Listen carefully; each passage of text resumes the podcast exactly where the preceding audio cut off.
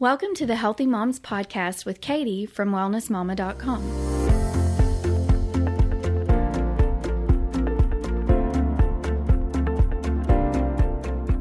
Today, we again join Katie and pharmacist Mary Lee Snodgrass as they discuss the truth about common medications, including those for cholesterol, high blood pressure, heartburn, and more. In this episode, we will discover why we are seeing such a drastic rise of these medications and their corresponding problems in the last few decades, as well as what we can expect if these trends continue. Find out why taking medications like acid blockers might do more harm than good in the long run, why reducing cholesterol may be a bad idea, and the supplements that can help undo the damage from using these medications. To help you discover your own health answers, Mary Lee has offered her PDFs showing the cascade of pharmaceuticals that can occur from taking just one medication. To get this and all other bonuses from past episodes, join our community at wellnessmama.com forward slash podcast. That's wellnessmama.com forward slash podcast.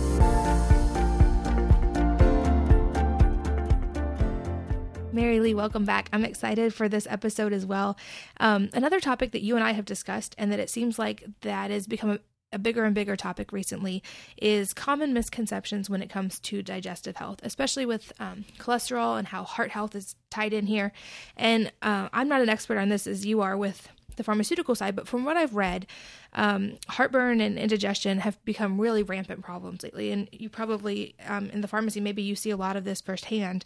And the sales of things like acid blockers and proton pump, proton pump inhibitors are some of the fastest growing in the pharmaceutical industry, at least from the report that I read. So, can you talk about some of these drugs, how they affect the body, and um, do they really solve the problem, or what are they doing in the body? Yes, I can. First of all, let me tell you, I'm so excited to be here and I'm having lots of fun. So let, uh, we talked a little bit about how medications deplete nutrients, and these nutrient depletions can cause another symptom or complaint. And you go to your doctor, and he gives you another medicine. The cycle repeats itself.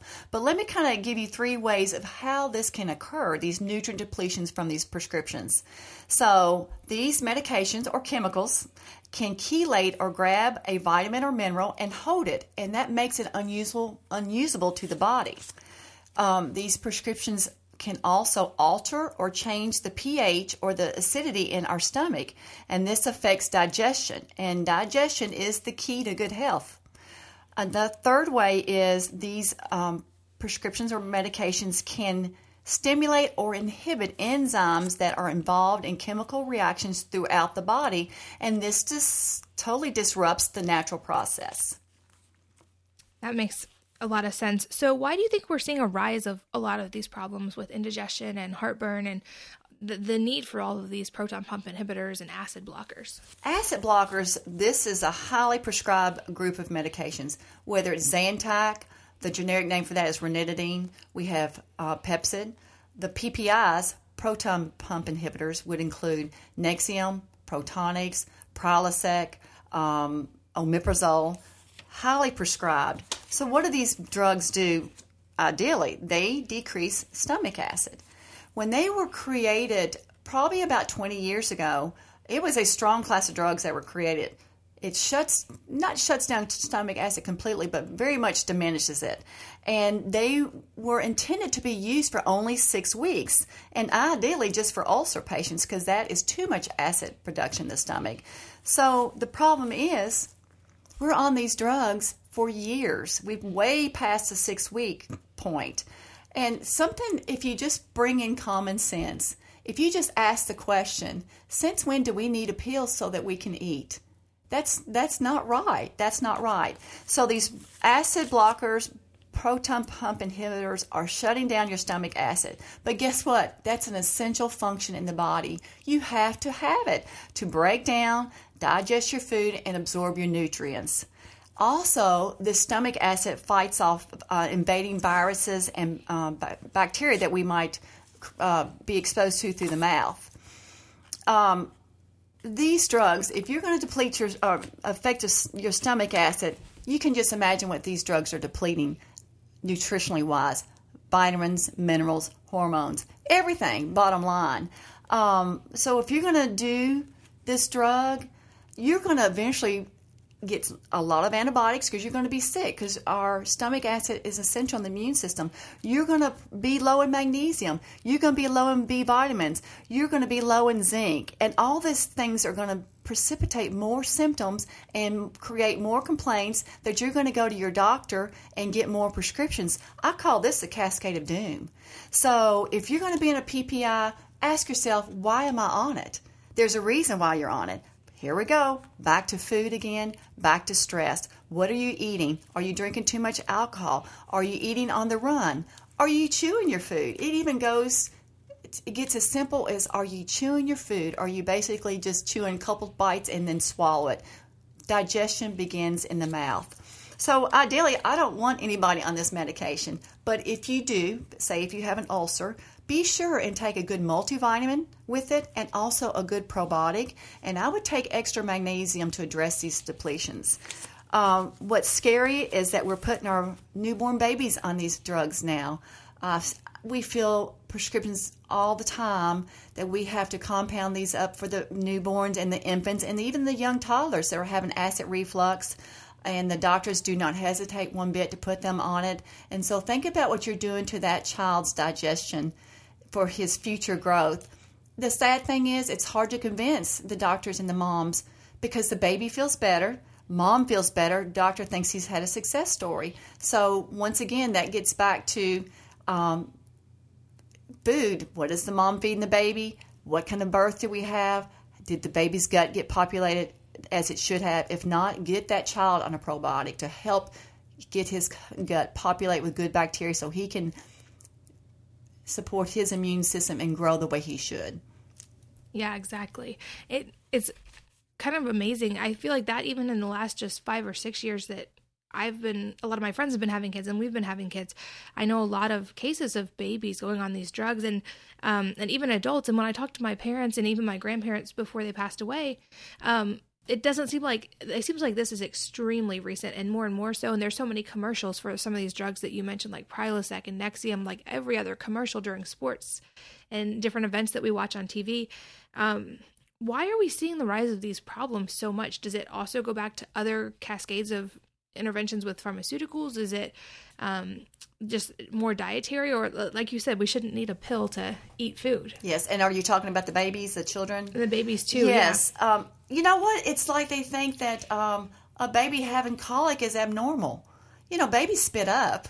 You know that's the normal thing. And and um, sometimes i feel like it's a lot of intolerance and not being patient enough. So, but I feel like you know when when a mom comes to me that that's been put on an acid blocker for her child, first thing I ask them um, was your baby a C-section or vaginal birth? Uh, did you breastfeed? And from those answers, if they did not breastfeed or if they were a C-section, or even if even if they were, I talked to them about well, what where's what's this baby being exposed to? Um, have did the doctor talk to you about a probiotic? Because I, I tell the mom, I said, listen, you're you're cutting the, the acid production from this baby's stomach. It's going to affect his health long term. If you're going to use this, use it short term, but by all means, please get on a probiotic. And this is why. And usually, when they when I tell them that, most of them will agree to the probiotic, and they say, "Well, why didn't my doctor tell me this?" So, um, you know, I feel like I swim upstream a lot trying to convince the moms, but uh, when I get their attention, they really listen to me. They they understand what they're doing and they try to minimize that drug or at least use it for a short term and then address it otherwise.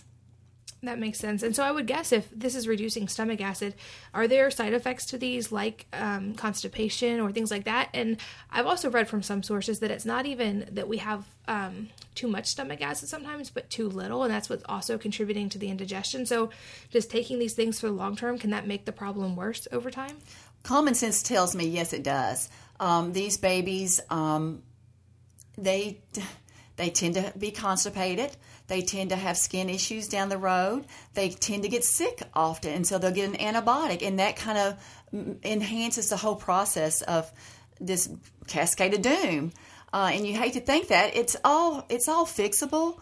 Um, it's not like if you could put this baby on this acid blocker, they're going to be doomed for life. No, but if let's get them off it as soon as we can, and then let's start supporting gut health. A lot of times, it's what we introduce food too soon to the baby.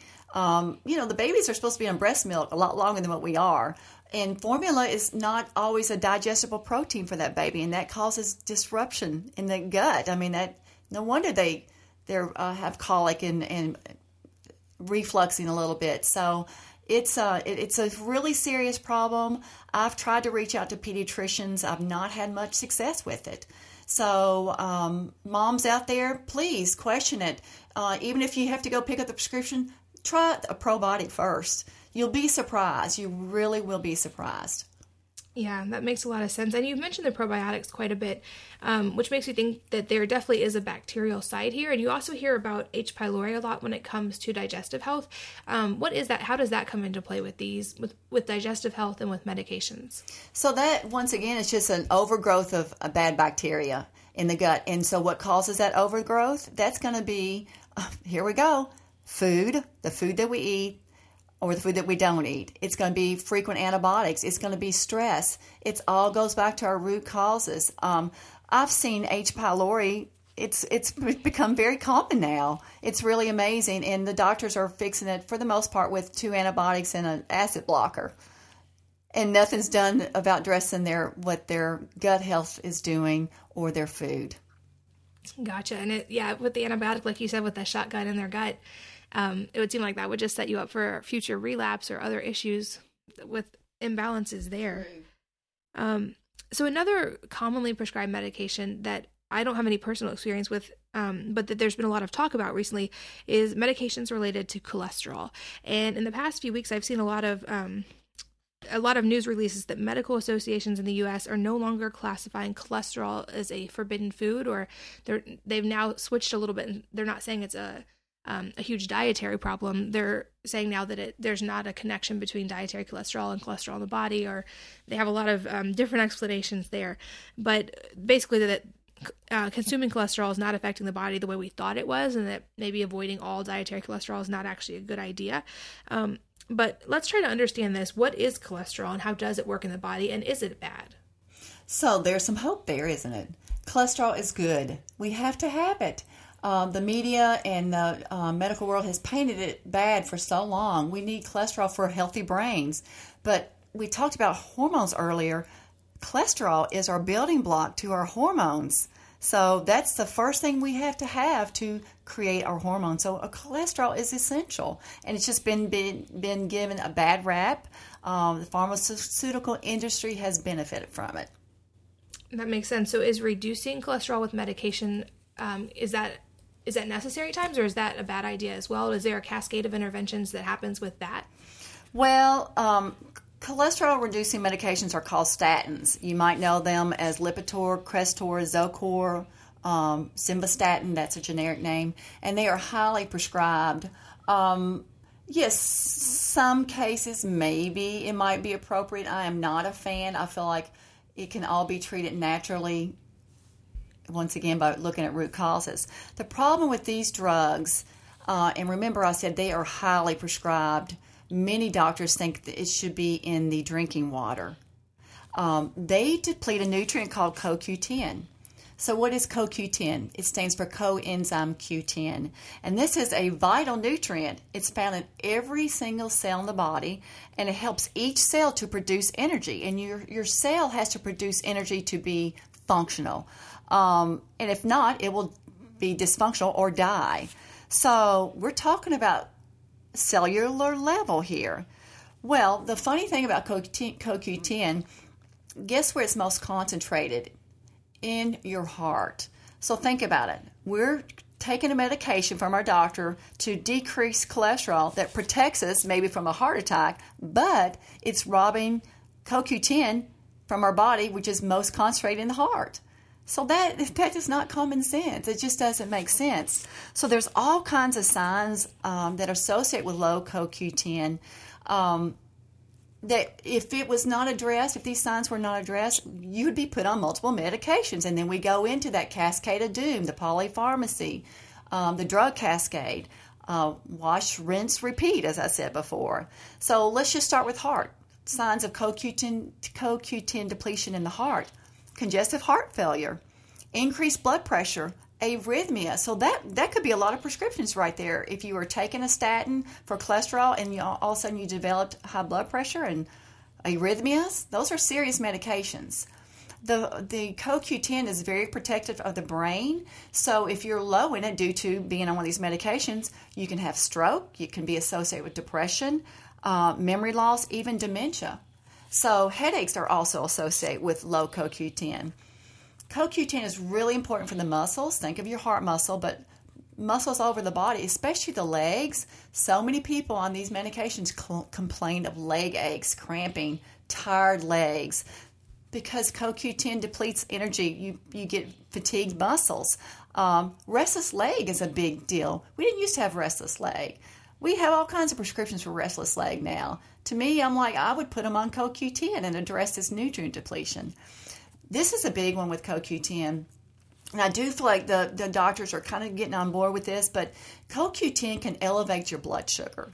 So think about that. You could easily get diagnosed as a, a diabetic with that. And then we start all the diabetic medications and the insulin and the testing and the syringes, and that's a that's a whole nother can of worms. Um, if you have gum disease, that might be due to CoQ10 depletion. So look at all the potential medications that could be prescribed for this depletion alone. So this one is this is one of the first one I drive home to the doctors I talk to because so many people are on statins. Get them on CoQ10. They may not have these these symptoms right now, but they will down the road. So let's do some preventive health here.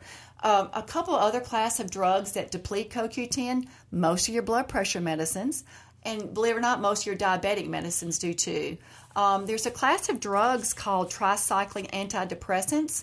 Those are like your amitriptyline uh, and nortriptyline.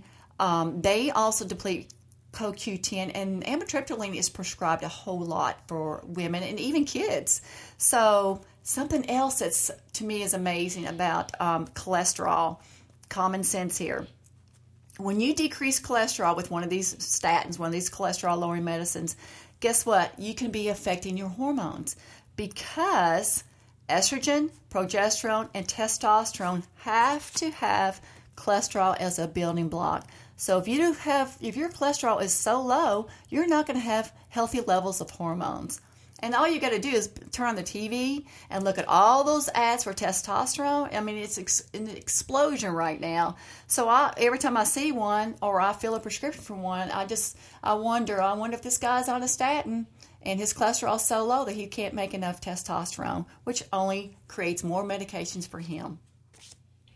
It's crazy how it's all interconnected and it makes so much sense. I love that you can explain it from the pharmaceutical side and how those actually affect nutrients in the body. And I think hopefully that that's something we're going to see more and more research on and hopefully more and more medical professionals like you coming out and understanding um, and being willing to share the word about. Um, so with cholesterol based on the fact that these drugs can affect I, I, think of it kind of like if we avoid vitamin d or vitamin d sources of food or the sun that may help prevent like for instance skin cancer but then if you are low in vitamin D, it can increase your risk of every other kind of cancer. So it's like always finding that balance. Um, and I've also read studies that are correlative studies that those with really low cholesterol are actually at the highest risk of dying from all sources. Um, so is there really, is it really good at any point to reduce cholesterol by medication like that, or do you think there are other options? Um, it, like what what are the time and place for those, if any?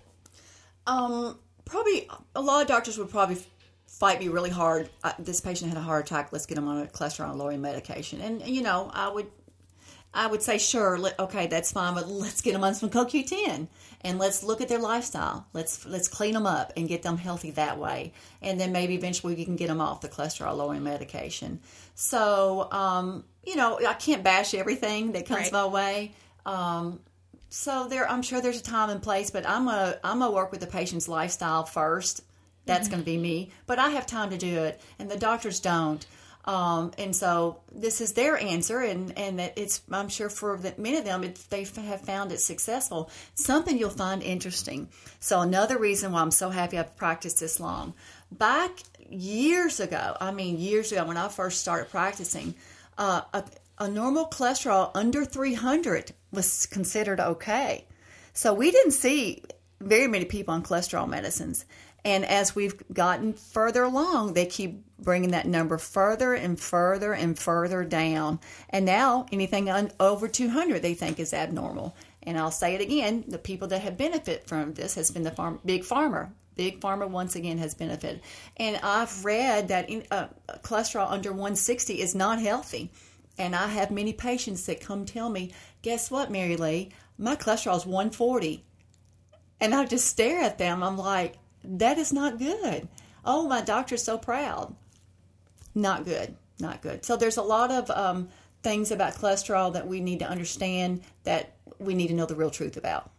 That makes sense. And especially with them, like you said, contributing to hormone production um, and how those hormone drugs can reduce CoQ10 and this whole uh, cascade. So I would think for the segment of the population that maybe is at that point where their doctor is suggesting the cholesterol reducing medication or the heartburn and indigestion medication or the testosterone enhancing medication, um, if they're even going to do those things, like you're saying, maybe look at it as a short term way to help get the body back working how it's supposed to, but also be addressing the lifestyle causes. Is that what you're saying? Yes, I think that, and that's that's common sense. I'm open to that. I really feel like it's we've got to use both worlds. You know, we know so much of medicine. So much of medicine's really good, but so much of medicine has changed, and common sense is out the door, and we've lost the human touch. And we need to be looking at the body as a whole, not just that organ system not just that specialty. And so I feel like the answer is in using what we've learned with modern medicine and using common sense that our ancestors knew. Yeah, and I like that you give people hope as well. Have you seen this with um, people that you've done consults with that they were able to address lifestyle things and address their digestion and their gut, and then eventually wean off of these things with the care of their doctor? Have you seen that? Yes, I have. Um, it's it's actually really fun, um, and I there's hope for everybody at all ages. I've worked with women in their 70s with just getting their lifestyle cleaned up a little bit. Uh, I've worked with children, children with focus issues, teenagers, um, perimenopausal menopausal women. And if I'll spend a good 45 minutes to an hour with them or longer, and if I give them nothing else, I give them hope. And I try to show them that this is not how you have to feel the rest of your life. Mm-hmm there there are answers to this and these answers aren't hard you just have to do the work i'm going to give you the knowledge and tell you the why and so you'll understand why it's so important to make these good choices and um, usually you know we every everybody turns out pretty happy but they i give them the knowledge but they've got to go out there and do the work and if they don't do the work you're not going to find the success yeah, that makes sense. Are there anything else on this topic of especially the digestion and heart health side that you would encourage people as like maybe some of those baby steps to start off with if they're in that stage of life where they're getting these suggestions for these medications? So, um, you know, if a doctor gives you a diagnosis, first of all, ask why. And uh, second of all, know that probably you can fix it through lifestyle. Even though the doctor m- might tell you, or the practitioner might tell you, well, that's not going to matter. It's not going to matter what you eat, but it does matter. So you just have to um, pick your battles. Mm-hmm. Uh, and that's what I say to my patients. Let's let's pick our first battle here, and it might be something small, but we're going to tackle that, and you will feel better because you you you, you conquered that. So then let's go to the next battle because many times you can walk away from my consults and be completely overwhelmed with all the changes that need to be made, but you have to start somewhere myself. I mean, I didn't I didn't clear up my arthritis overnight. It took me a while and a lot of changes, but I knew I was on the right path. And as I tell my patients, just eat like your ancestors did. We've just complicated everything, and it should not be this way. These are all new issues in the past 25, 30 years that we did not used to have. Mm-hmm. Um, and we've got to share this with our children, uh, so they know how to eat and their children's children because at some point this has to stop. This has to stop. I, I'll have to tell you what I tell my boys. I had two sons and they've had to listen to me through this journey and they've had to listen to me rant and rave. But I did tell them, listen, boys, I feel like um, they'll look back on this time, this time, these past 25 years, 30 years, and call this the pharmaceutical era because I feel like we'll look back in this time years from now and say, what were we doing to our people, our babies, our children, the elderly, all ages? Why were we putting chemicals in their body one after another? Um, the pharmaceutical industries and the in, insurance industry's answer to preventive medicine is another medication. And so I think we'll really look back on this and say that was not right. That was not right. So hopefully we we reach that point quicker rather than later. Definitely. And I that's what I love about your approach and why I was so excited to have you on is that I feel like you give people balance and hope with that and you're not telling them there's never a time and a place for this and you're not telling them don't listen to your doctor ever. You're saying if you're going to do the medication side, also do the lifestyle side and also look at why. Don't just take this to cover it up. Um, and don't start that whole cascade. But if you have a problem that you've worked with your doctor to find, also try the lifestyle things and it's not going to hurt anything to eat more real food or to get more sleep or to calm down and not be stressed. And that might also help with that problem that even if your doctor doesn't think it's related you're addressing it from the root as well. And so i love that about your approach. Thank you. I, as i tell my patients prove me wrong prove me wrong. I'm okay if I'm wrong, but prove me wrong. So exactly. I think my mom used to say that when I was a teenager, and I'd be really stubborn, and I'd argue with her. She'd be like, "Okay, fine, prove me wrong," and usually I couldn't. So yeah, and you know, a lot of times it's it's. I try to tell my patients like, I don't have to be right. I'm just giving you the truth. This is the truth.